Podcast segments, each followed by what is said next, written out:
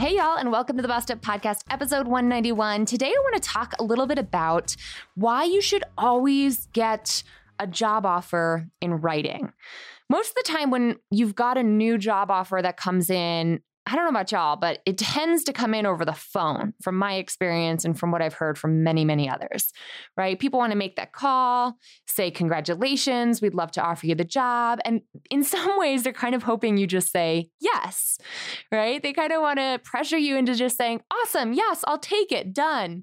And in that way, the employer puts a little bit of pressure, whether it's, you know, malicious or not on you to just skip over the negotiation process. And in our negotiation live workshop, we talk about how to prevent that from happening and really take the lead on turning a verbal job offer into a negotiation conversation.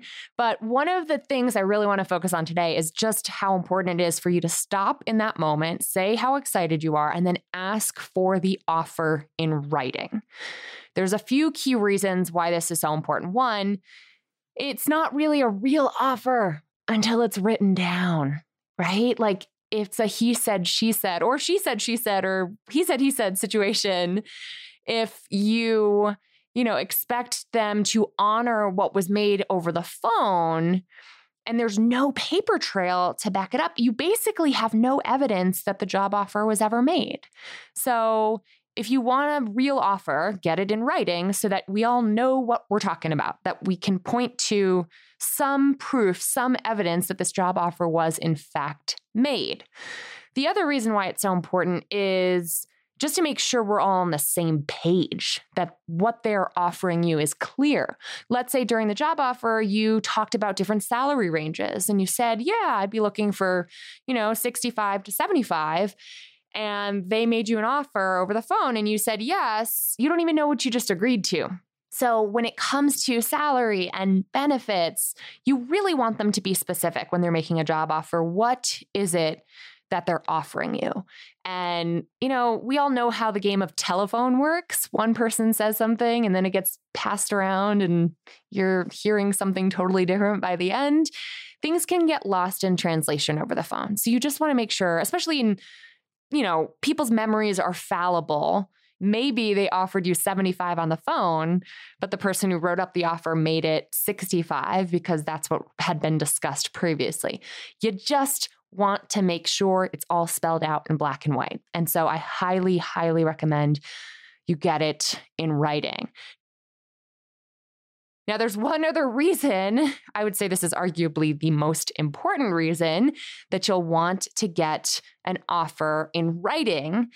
And that is once the offer is written, it's a lot harder for it to be taken back, for them to rescind the offer.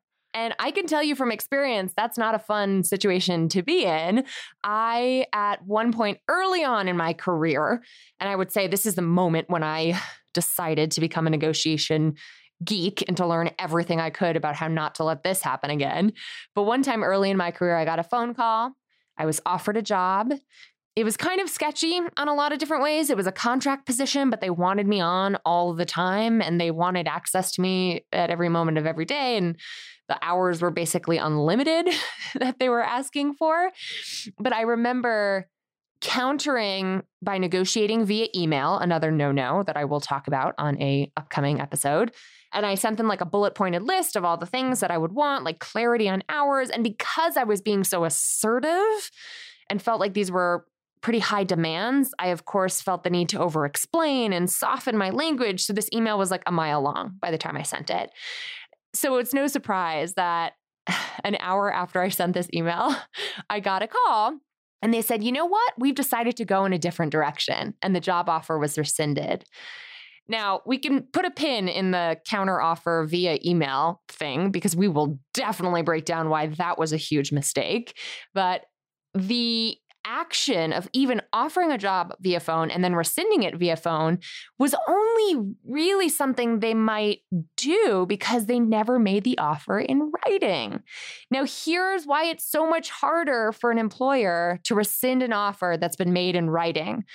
Once there's been a paper trail, if they take back a job, they open themselves up to liability. And what I mean by that is you can make the case for discrimination if anything having to do with your race, class, creed, gender, sex, whatever parental status came up between the initial offer and the offer being rescinded. Let me let me give you a hypothetical here to explain this. Let's say you interview for some big time management consulting position that requires you to take on a really important project right away and travel quite a lot. Perhaps you've also recently learned that you are pregnant, a fact that you just chose to keep to yourself throughout the interview process, as is your right.